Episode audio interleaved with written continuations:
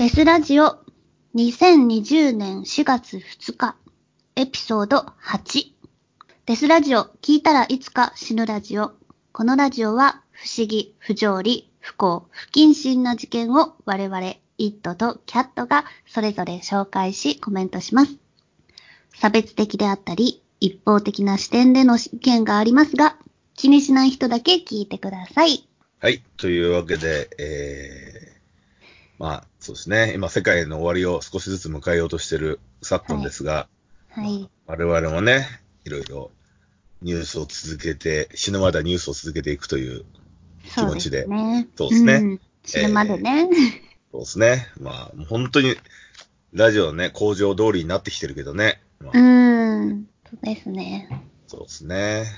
というところで、まあ、ニュースをはい始めましょうか。はい。始めましょう。じゃあ、まずはい一つ目なんですけど、えっと、イットさん持ってないって言ったけど、ネットフリックスで今話題のドキュメンタリーシリーズがあるんですけど、ええはい。そう、私ドキュメンタリー大好きで、えっとね、タイガーキングっていうタイトルのドキュメンタリーです。で、それがアメリカなんだけど、もうアメリカのめっちゃ狂った人たちが出てくる。えすごい、もう、狂ってて、このタイガーキングのサブタイトルも、タイガーキング、マーダー、メイヘム、マッドネス。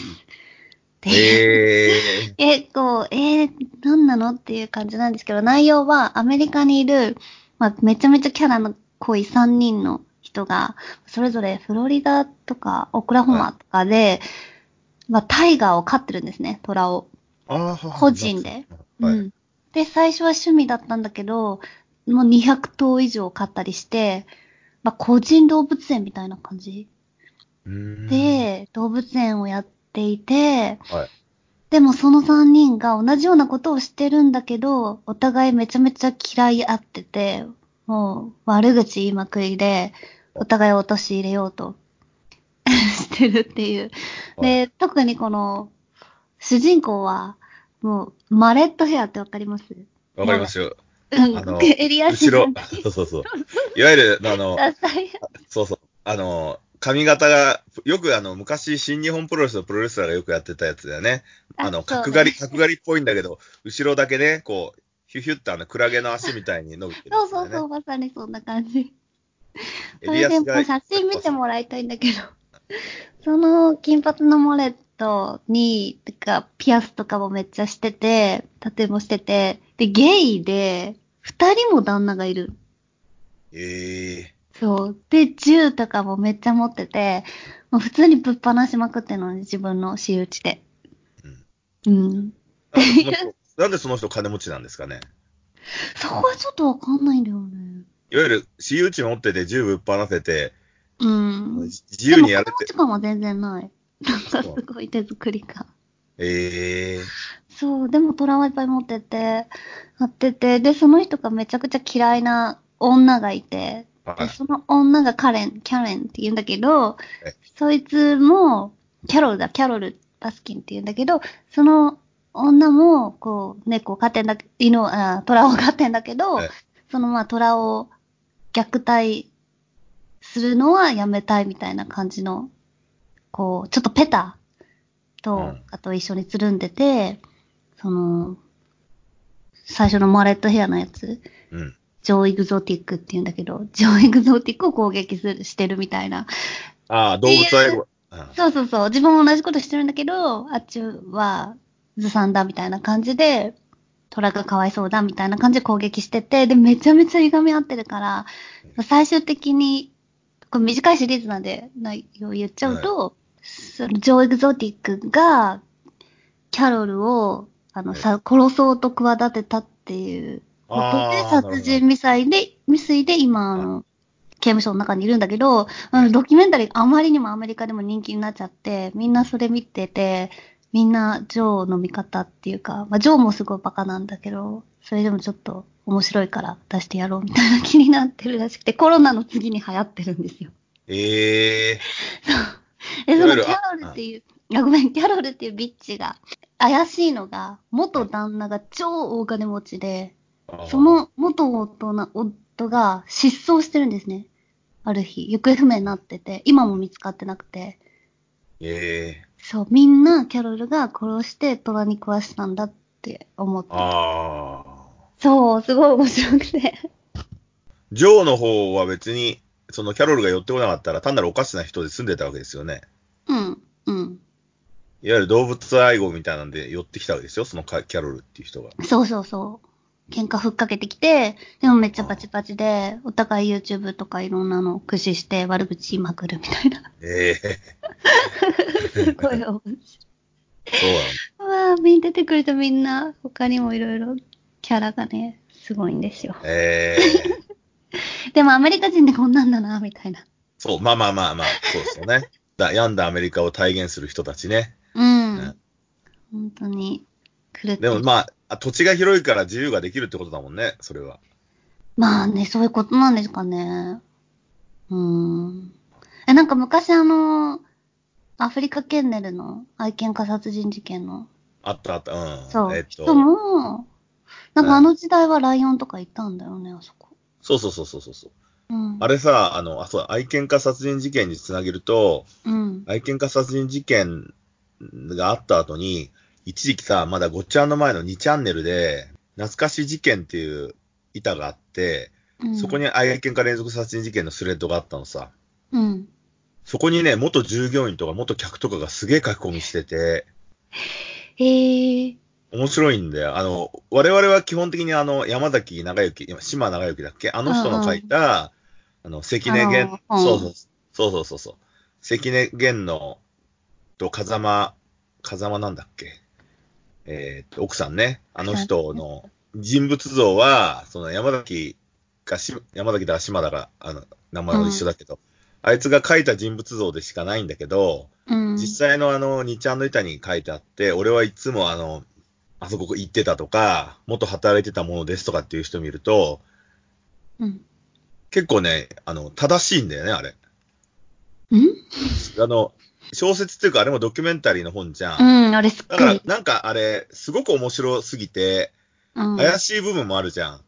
やったら面白いって書いてんじゃないかみたいな？そうそうそうそう。で、結局あれ、ゴーストライターが書いてるって分かってるんだけど、うん。でも、すごく物語として面白い。うん。で、しかもあの、本人、主人公の島がさ、あの、やたらハードボイルド感出してるじゃん。うん、まあちょっとね、うん。素そうそうそう。いわゆる、敵な。そうそうそう、主人公に悪魔に取り入れられちゃって、脱出できないから、最後司法取引みたいなんで逃げき、その、軽くして逃げるみたいな。うん。うんうん。で、そいつらのエピソード書いてんだけど、それも、あの、2ちゃんとかで書いてる時人たちは、あんなかっこよくないみたいな風に書かれてたけどね。あそうで、その、や山崎とか本当になんかね、優しい人だったんだけど、ある時から急に性格が変わったと書かれちゃってて、それは多分あの、殺人を犯した時からだと思うんだけど。急に態度が変わったとかさ、あとなんだけど、ライオンで言うと、なんかあの、働いてた子でライオンに顔噛まれて、すげえ縫い跡があった子がいたとか、ええいろいろ書かれてたよ。あと女の子も、あの、小説だとさ、従業員全部食ってるとか性的嫌がらせをしてるっていうふうに書かれてるけど、うん。それはそうでもなかったって書いてあった。だからね、ん。なん結構従業員たくさんいたらしいんだけど、なんとなくそういう距離を詰めるような話し方をしてくるんだけど、うん嫌で。すっていう人には寄ってこなかったって言ってた。うーん。で、OK を出した人はそういう風になってたっていう、そんな感じの話を返したね。あと、やたら、リポビタンデーとかを飲ませたがるっていう。うんうん。え、なんかお坊さん出てたよね、最近。テレビ。ああ、見ました？知ってる知ってるあ、でもだから、その時修行僧で、みたいな大学生だった。そうそう。だから俺すごく気になって、その話のエピソードの中であ、なんでかっていうと、あの、えっ、と、山崎が書いてたシーンと、あと、日ちゃんで書いてた人たちが書いてたのは、うん。大体あの、関根源が、みんな、元気、元気が一番だからとかって、元気で出さないとダメだよとか言って、あの、リポビタン D とか飲ますシーンがあるじゃん。それに、うんあの、硝酸ストリニキーネが入ってて、みんな死んじじゃう。だから事前にみんなに飲ましてるんだけど、その、2ちゃんで返したお客さんは、なんかね、最初持ってきた時点で、蓋を開けちゃうんだって。う。うん。で、飲めないよって出されちゃうから、もう蓋開いてるから飲まざるを得ないじゃん。うん。だから飲んでたってみんな、あそそういう人たちは言ってて。で、殺すときには同じパターンで渡したら、結局同じパターンで飲んじゃうから死ぬっていう。うんで、も、そのシーンの中に、コーヒーを飲ますっていう風には誰も書いてないんだよね。うん、なんでだろうね。あのああのお坊さんはこうコーヒー。そうそうそうそうそう。だから話の流れとして合わないよね。なんでコーヒー出したんだよって話になるでしょ。うん。関根は必ずみんなに飲ませるときに、あの、リポディだかわかんないけど、うん。アルギンゼットだかさ、ふ上のキャップを上げて元気を出さないとダメだよとか言って飲ましてたんだから、別にコーヒーなんか出さないじゃん。元気を出せよって言ってコーヒー出さないでしょ。うん。あちょっと話が矛盾があんなって俺はちょっと思ってしまったけどね。でも、お坊さんっていうものは嘘をつかないものだからね。どうなんでしょうね。まあでも、関根源は死んだけど、風間ひろ子だ。風間ひろ子はうん、まだ獄中にいるから、聞けば教えてくれるかもね。あのお坊さんとか来てたって言って。そうだね。あと、2ちゃんとかに書いてる人はお坊さんの件は書いてなかった気するけどね。えー。だって従業員だったら絶対わかるじゃん。うん。まあでも行ったの3回とか2回とかそんな。いやいや、でも、坊主だったらわかるでしょ。明らかにおかしいんだから。うんうん。まあ、俺はちょっとなんか、うーんというふうな気はする。まあ、死んじゃってるから死人に口なしだからね。うーん。あ、なんとでも言えんじゃないかっていう気はするけどね。あとはまあ、何人か、そうだね。あの板が残ってたらね、聞けるのにね、お坊さんとか来てました。まあでもなんか変な話だよね、あれもね。コーヒーを飲ませて。ロシアンルーレットみたいなことするとかいう。うん。でもやっぱなんかそういう、個人で動物めっちゃ飼う人はちょっと狂ってんのかな、みたいな。ああ、いや、なんかね、動物よりも、なんか、なんか特殊な動物だよね。でっかい犬とかさ。うん。アフリカ犬だって珍しいやつだよね。そうそうそう。アラスカンマラミュートとかいう、うん。シベリアンハスキーやらのでかいし、やらしたんだ。そうそうそう。風神とか言ってね。確かに。そう、タイガーキングに出てくるもう一人の人は、うんあの、ゲイじゃなくて、あの、女好きの男もいるんだけど、なんかその人はもう本当に、あの、一緒に働いてる女の子をやりまくったりして、ああ、とかうん、そうだね。関根源スタイルね。あとは、その、虎の赤ちゃんとかめっちゃ可愛いから、それをラスベガスとかで見せびらかしたりして、ああ。こうゲップするみたいな。じゃあお金持ちだよね。やっぱね、ビジネスマンとして機能してるよね。うん。そういうところはね。うんそうそう。あじゃあ、あれなんだ。あの、虎を飼ってるから縁ができてるってことなんだ、その3人は。うん、まあそうだね。うん。それ以外はあんま接点がないっていう。うん。そう、離れてるし、じゃあ、関根源みたいに毒餌与えて、て相手の虎を殺したりとかしてないんだ。あ、でもそういうこともやってるんじゃないかってうか疑ったりとか、あそういうことはしてる。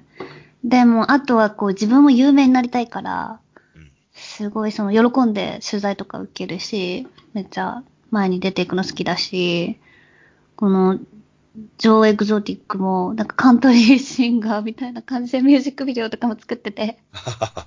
しかもその敵のキャロルが旦那を殺したんだみたいな内容の歌なの。ああ、いいね、なんかね。そう、すごい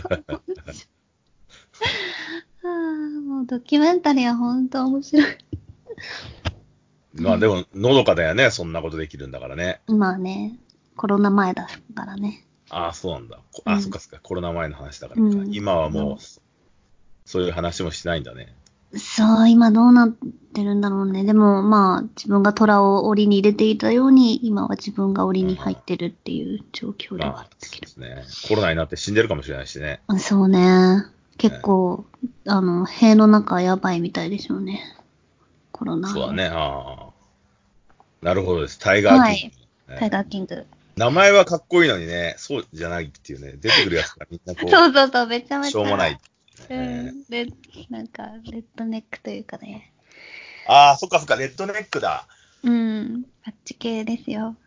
でもレッドネック全然宣伝はされてないの。なんかその人たちが思うかっこいいって、ヒョウ柄だったり、カウボーイブーツだったり、なんか、それを前面に出してくるんだけど、すごくない？俺、かっこよくない？みたいな。あもうそれが全部さ、違うじゃん。そうそうだね、田舎者野郎だからね。そうそう、もうそれがすごい面白くて。あ日本で言うとさ、あの、えーヤンキースタイルみたいなあ、そうそう。そうそうそう。あの、犬のジャージとか、うん。そう、それが、こう、世界のファッションとは違うんだけど、逆に、ツボにはまるというか。あとは自信を持ってやってるっていうところは素晴らしいですよ。うん、すごいですよ。自分に自信を持ってね。うん。めちゃめちゃ自信はあるし、自分が正しいって思い込んでマレットだってそうそうやってるやついないしね。どっから流行ったんだよって謎もあるしね。る。ね。私昔、マレットを集めるカードっていうカードゲーム持ってましええた。なんかいろんなモレットで、モレットパワーって書いてモレットかモレットはこんなパワーがあるみたいな。すごい、どこ行っちゃったんだろアクセサリーみたいな。ああ。そうだね。日本だとね、新日本プロレスのレスラーぐらいしか思い浮かばないからね、モレットなんて。う。うん。アメリカンスタイルヤンキーも違うしね。モレットはしないし。たまになんか小学校の男の子あにモレットさせてたりしません？襟足長のいやヤンキーの子供みたいな。ああるある、確かに。あれもよくわからないけどね、なんかね。そう。走り回るのを捕まえるためなのかなって。そう。掴んでさ。掴めないじゃん、だって、あの、つるっぱげだったら。あのガッて掴んでさ、なんか、動かなくするためみたいな。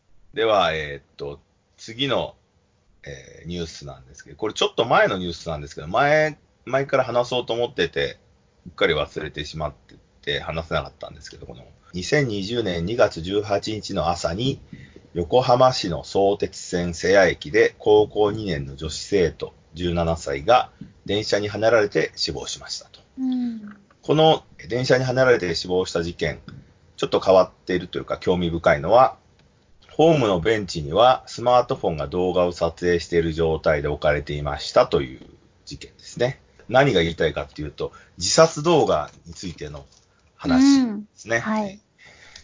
彼女の動画って見ましたか？キャットは。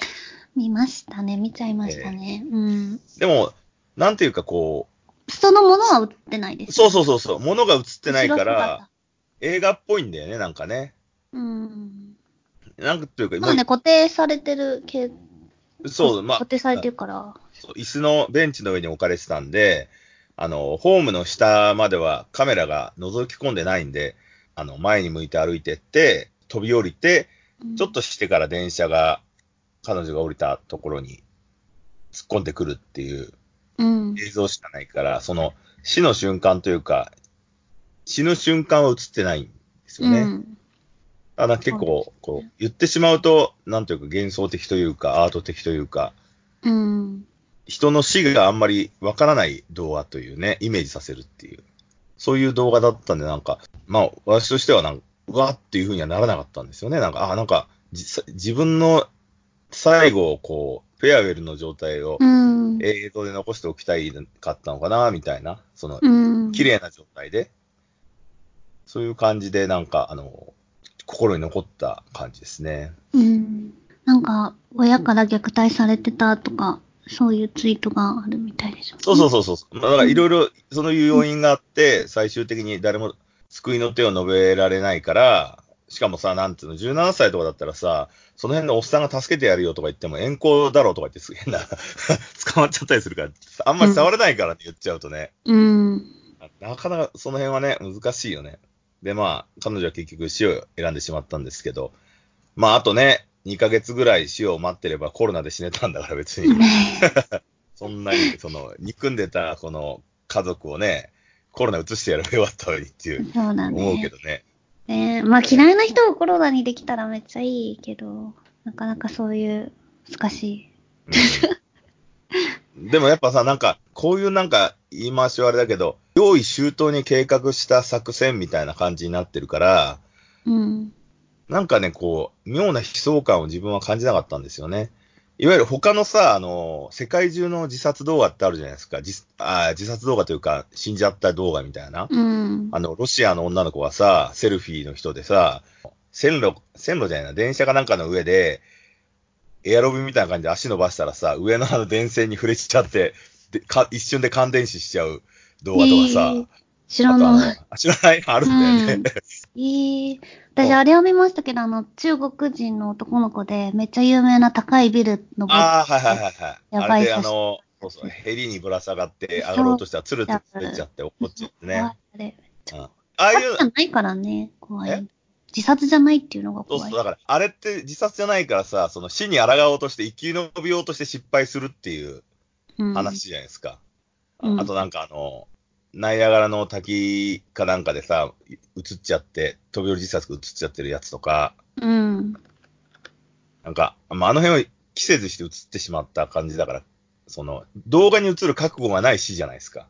うん。そうですね。そうそう。もうカメラが映ってるよっていうところで行われる死じゃないんで、うん。なんか、ちょっとだから雰囲気が違うなと思っちゃって、覚悟してる人は自分の動画を最後に撮るんだって決めてるっていうのは、なんか、妙にこう、美しさというか、覚悟と儚さが映ってて、なんとなく、その、俺としてはなんか、なんか主張に耐えうるというか、人の死なんだけど、まあね、そうね。事故じゃないからね。そうそうそうそうそうそう。なんかね、その、本当になんかその、人の死を笑うのはどうかって言うんだけど、ロシアの女の子のさ、なんか変な、ややろみたいに足上げて、うん。壊して線に触れて、吹っ飛んで死ぬっていうね、もうバーンと、ええそういうのはあんねそれとか、だって人の死なんだけど、お前何やってんだよっていうツッコミが入るわけじゃん。バカなんじゃないのそうそうそうそう。愚かな死じゃないですか、言ってしまうと。んそう、そういうのに比べて、なんか、勝手なこっちの気持ちなんだけど、高尚な死だなっていうふうにちょっと思っちゃう。動画でね、動画の部分を聞いとると、死は死で一緒だし、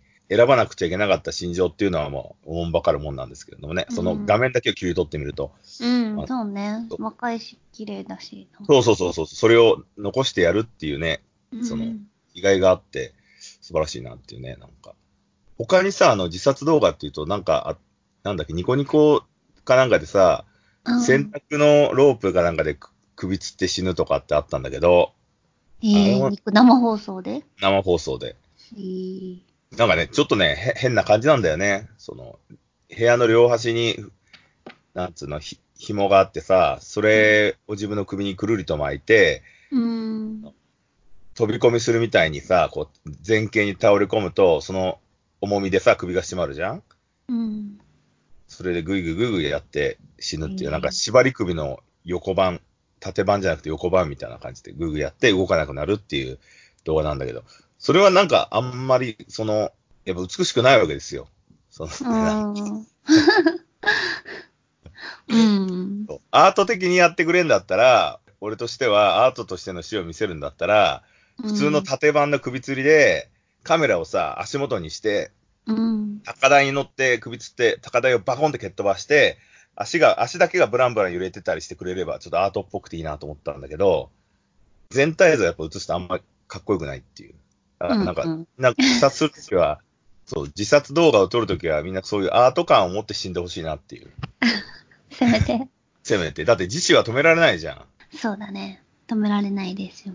そう。あと本人が望んでるんだから、その、かわいそうとかって言うのはいいけど、誰も自分の人生を使って、そういう苦しんでる人たちを助けたりしないじゃないですか。うん。あとしてもあんまり意味がないと思うんだよね、なんか。うん。そうだね。ここまでず選んで。っと死にたいって言ってんだったらもう死なそうそうそうしてあげるのが一番いいですけど、なんか自殺動画で思い出したけど、なんか病区のことがすっごい好きな、あ。あのー外国の白白人の男性で、銃自殺してるやつなかった。え顔がもう本当に思いっきり吹っ飛ぶみたいな。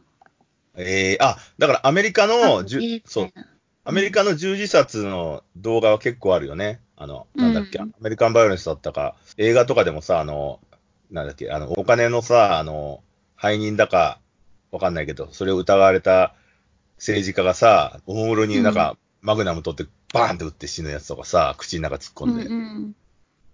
結構動画としては残ってるけど、あれも、だからあんまりさ、その、か頭が吹き飛ぶシーンを映しちゃうと、あんまり、その全然美しくないし、あ、もう死んだ、みたいな感じになるじゃないですか。うんうん。だから、死んでるんだけど、死が分かりづらいやつがベターかなっていう。ちょっとこう、幻想的になれるじゃないですか。うん。動画で撮るんだったら、俺はなんか、そうあってほしいなと思うけど、な思うなっていう、そんな感じですね。そうだね。でも本当にこれだけ写真とかが増えてるから、手軽だから、もうなんかセルフィーみたいな、ね、自分撮りみたいな感じの延長線に自殺動画があるんだね。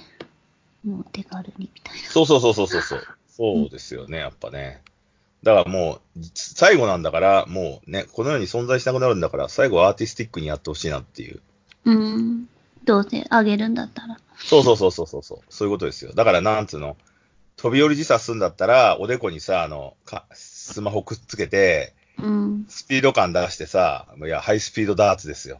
その、ビューンと飛び込んでて、画像でね、地面に近づいてって、ベタンってなって終わるとかさ、うん。まあ、それは知ってわかるんだけど、でもなんかそういう感じの映像挑戦して、自分の軌跡を残すっていうのがいいんじゃないかなっていうね。うん。まあ、そこまで考えられないんだろうけど、大体の人。でもまあまあ、ちょっとね、その、今回の聖愛機の事件事件ではこんな風に思った次第です。はい。はい。というところで、あともう一本いけるかな？あ、オッケー。じゃあ、はいもう一個は、じゃあ私が、ちょっと、何年か前の話なんですけど、はい。えージュエル・シュッピングっていう女の人が、2015年に記事になってるってこと？は、2015年かな。えっと、自ら望んで盲目になった。はそう。この人、普通に見えて生まれてるんですね。あ。はい。だけど、障害なく。はい。そう、障害もなく別に普通に見えるんだけど、えっ、と、BIID っていう病気、身体完全同一障害っていう、こう自分の体に満足してない、性同一障害の身体バージョンで、あで、まあ結構足を切りたい、腕を切りたいっていう人が多いと思うんですけど、アンピュティってやつね。そうそう、アンピティになりたい、憧れてっていう。なんかこの人は、目が見えない人に憧れてて、ええそう。で、本当に小さい時から、こう、お母さんに、太陽を裸眼で見つめたら目が悪くなるよって言われて、あ、目が悪くなれるんだって思ってずっと何時間も見つめたりしてて、で、二十歳ぐらいでもうなんか展示とか全部読めるようになって、まあ、目つぶって過ごしたりしてた。だけど、ええそう、でもある二十何歳かの時に、まあ自分は身体完全同一障害っていうのも分かってて、お医者さんに相談してたら、そこのお医者さんが、まあそんなにやりたいならやればみたいな感じで、その、障害と共に生きろじゃなくて、進め、後押ししたっぽくて、で、うんそのヘルプを受けて自分で、こう、目に、両目に、なんだっけ、あの、ちょっと感覚がなくなる。ナムになる。何？痺れる、なんていうの？麻痺する？麻痺させる？うん目薬を打ってええから、あえっとね、あの、排水口とかを掃除するような、まあ、ハイターみたいなもん。あ、はいはいはいはい。うん塩素系のやつね。塩素系のやつを両目に注ぎ込んで、あまあ、見事、あ。盲目になれた。ええで、インタビューとかが載ってて、で、その人今、あの、目開かない感じで動画、YouTube とかで見れるんですけど、もう本当にずっと望んでたことで、私は自分の人生でこんなに幸せなことはないです、みたいな。今はとっても幸せです、みたいな言ってる。ええなんか、そんな目つぶすんだったら人に角膜とかあげりゃいいのにと思うけどね。ねえ。てか別に目隠しすればよくない？いや、そうだよね。言っちゃえばね。でもそれが許せない気持ちってどんなんなんだろうと思って。私目見えるの、見えなくなるの一番怖いんですよ。そうだね。耳が聞こえないとかより、手がないとかより。あこんな、なんかなってなくても恐怖なのに、ーうん。そうなりたいってどういう心境？みたいな。まあ、なんか汚れたものを見たくないとかって信仰があんのかね。いやー、そんな感じなのかな人間の目って一番最初に悪くなるから、ほっときゃ悪くなるからいいじゃんと思うんだけど、もうだ完全に見たくないっていう、すべてを、あ見とはあれたくないのか、盲目になりたいのか。介護をされたいっていうのかもしれうないね。ーん。なんだろうね、なんか。そう。結構、わおって思いました。でなんか昔、そのアンピュティになりたいから、足を氷につけ、氷水につけて麻痺させてから、はい。なんか車とかでこう、わざと事故って、ああ、お医者さんに切れ、切ってって言っても切ってくれないからね。そうだね。そう、やばいから切ってくださいって言って、成功して嬉しいよとか言ってて、る人は見たこと、なんだろう、ネットで見たことがあるけど、うんでも最近はその、身体完全同一障害を好き勝手やらせるんじゃなくて、なんだろう、うんやっぱり精神病だから、そうだね。その、やめなっていう方向で、お医者さんも、あの、カウンセリングしてるみたいで、例えば足切りたい願望もずーっと持ってるけど、うん。切ってもらえないから、もう足を折り曲げて、なんかテープで縛って、え片足ないような状況で生活してますとか、なんかそういう人のインタビューとかも見れるんだけど、あ。うん。で、これはね、なんだっけね。とね、トランスエイブルっていうハッシュタグがあって、はあ。そのエイブルってまあ可能なとか何でもできる。うん。で、その完全な、あの、体ができない。でもそれがトランスセクシャルと同じにすんなみたいなことをゲイとかが言ってて、なんかわかる、なんか、ゲイとかはこの性同一障害はこんなに認められて、いや、そんなに女になりたいんだよね。すごいみんなも気持ちわかるよ。やっちゃいなよ、みたいな。うんやっても認めてあげるよ、みたいな感じじゃないですか、世界は。ええそうですね。でも、これは絶対ダメだみたいな。あで、ー障害者たちも、もうなんか、なんて言っていいかわからないみたいな。もともと見えない人とか。あうーん。あ。まあ、だから、自分の体だから自由にしていいだろうっていうことの極限を目指してるってことですよね。うん。だから、ピアスとかさ、うん、タトゥーとかと変わん全身入れるとか、そう。それと変わんないもんね。変わんないよ。変わんない。メイクと整形、二重にするのと変わんない。変わんないね。あの、けど、何かがこう、すごい批判をされてるんだよね。次ですね、それは。だから、まだそのレベルに人類が達してないってことだよね。うんうん気。持ちが。そうだね。そうそうそそう、まず、こう、タトゥー OK なって、整形 OK なって、性転換も OK なって、う。うん、そう。だって、あの、その、なんだっけ、アンプティの人たち、指爪をよくやるじゃないですか。うん。指を切っちゃうじゃないですか。昔、日本は昔からヤクザが指切ってたわけだから、あの人たちは望んでアンプティになってたわけじゃないですか。だからいいんじゃねえの いいんじゃないの？って思うだと思う。いやでも、覚悟を決めて落としてたわけだから、うん。歌舞伎町で見たときにさ、まあ、90年代の話だけど、もう、なんていうの、両手の薬指、え中指、薬指、小指を全部切っちゃってて、うん。人差し指と親指だけになってる人とか見た両手しかもさ、足の、足の指も切っちゃうんだよね、なんかね。足の指、えー足の小指とか切ると、バランス取れないから、凍傷で足落とした人みたいにさ、なんか、うんバランス取れないから変なよたよ引きずったたする。そうそうそうひた、引きずったような歩き方になってる。なんか、カニ人間みたいにさ、なんか、なってる。正面歩かないで、こう、体も横になっちゃってるみたいな。そういう人とかがいて、もう、それもだから言ってみればアンプティじゃないですか。そその結果から見ると。う。うんで。も、それに対してかわいそうって誰も言わないじゃないですか。まあね、そいつらもやられてるからね。そうもなっていう感じ うん。なわけじゃないですか。その不良だな。でもやっぱみマイナスになるからやるわけじゃないですか。罰なんだから。そんな喜ぶことをやるわけにいかないから。それやっぱりそうもな、ることで困るだろうっていう。でもそれもさ、そこまでやるっていうことは、そういうのもいいと思ってんだよ、きっと。その、なくなるっていうことに対して。だから入れ墨とか、あの、指爪って結局、一般人にとっては威嚇なわけじゃないですか。怖がらせるためにうん、見せるわけでしょ、うん。それを知っ、その快楽を知ったら、バンバン指とか落としちゃうんじゃないかなって気がする。つけたらみんなビビるんだもん。まあね、今まあ顔中にタトゥー入れる人も多そういから、ね。そうそうそう。だから、比較じゃないですか、それ。俺すげえだろ。うん。だからその、アンプティズムの人たちは、そういう部分があんのかもね。要は、足がなければ人に心配されたりするじゃないですか。そうだね。え、なんか面白い小説ができそうだね。見て俺すごくないか、どんどんエスカレートしてさ。ああ、身体改造、とんでもないね。偏見にまあもうなってる人もいるけど。まあ、最終的にドラ、だるま人間みたいになってきてるね。そうだるま女はね、目もくり抜かれて、歯もくり抜かれてでしょ？えそうなの？え、そうじゃなかった？だるま女って。いや、だるま女は大体なんか空論城があった時にさ、香港に、うん。その中でさ、なんかこう、見せ物として置かれてさ、両手両足ない、女性、大体女性なんだけどね。うん。その辺なんかミミソジニ感があるけど。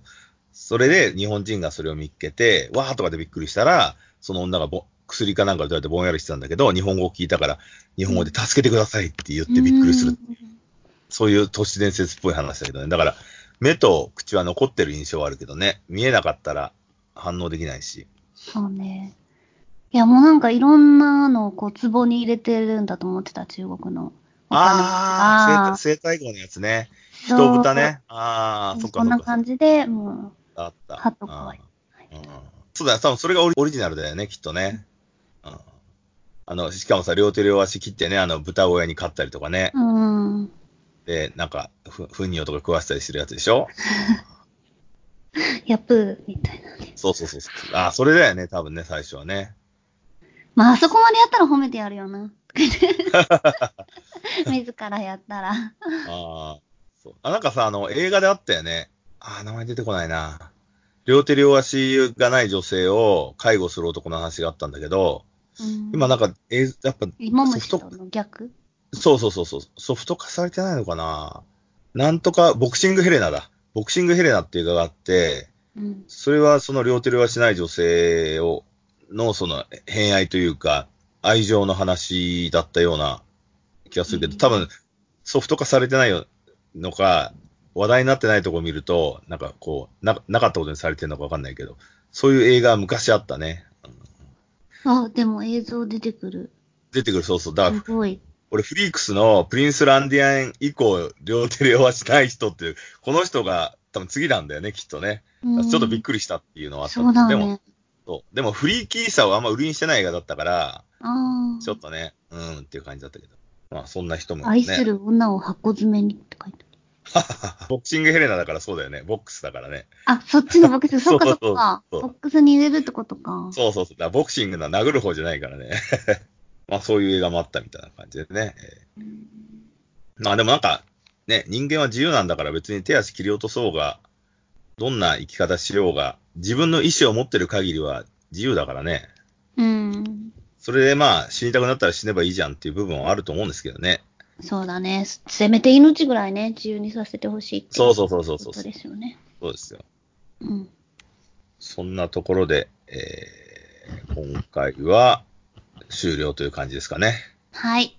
はい。では、はい。それでは、また